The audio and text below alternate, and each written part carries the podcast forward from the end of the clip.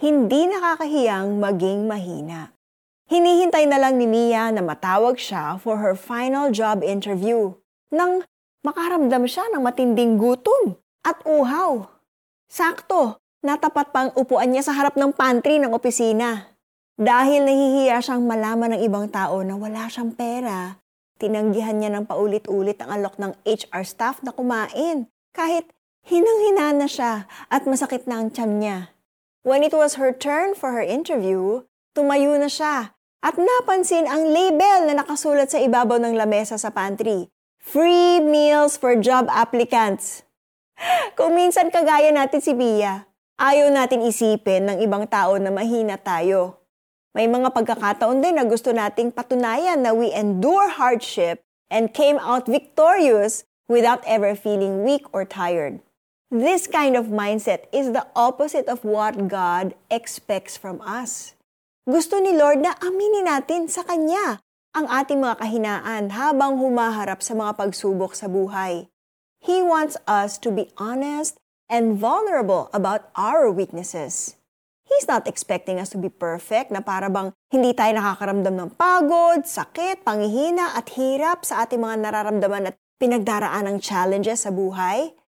God is our strength. Sa oras na i-acknowledge natin ang ating mga kahinaan, alam niyo, doon umaapaw ang grace at mercy na nagmumula kay Lord para palakasin tayo. Sa tuwing mananalangin tayo sa Kanya about our problems and needs, doon nagsisimulang kumilo si God to give us solutions to our problems or perform miracles despite impossible situations. You know, God is longing for us to call upon Him for strength, for healing, and for salvation. We don't need to pretend that we are strong when we're falling apart. God knows us because He created us, kaya alam din niya kung paano niya tayo tutulungan kapag tayo ay nangihina. Let's pray. Dear Lord, I admit that I need guidance and strength from you. Salamat po because I can find strength in you sa tuwing ako ay nangihina. Help me to remember that you are willing to show grace and mercy sa tuwing ako ay dumaraan sa mga trial sa buhay. Sa pangalan ni Jesus, Amen. What are your strengths? Thank the Lord for them. What are your weaknesses? Ask Him to strengthen you in those areas.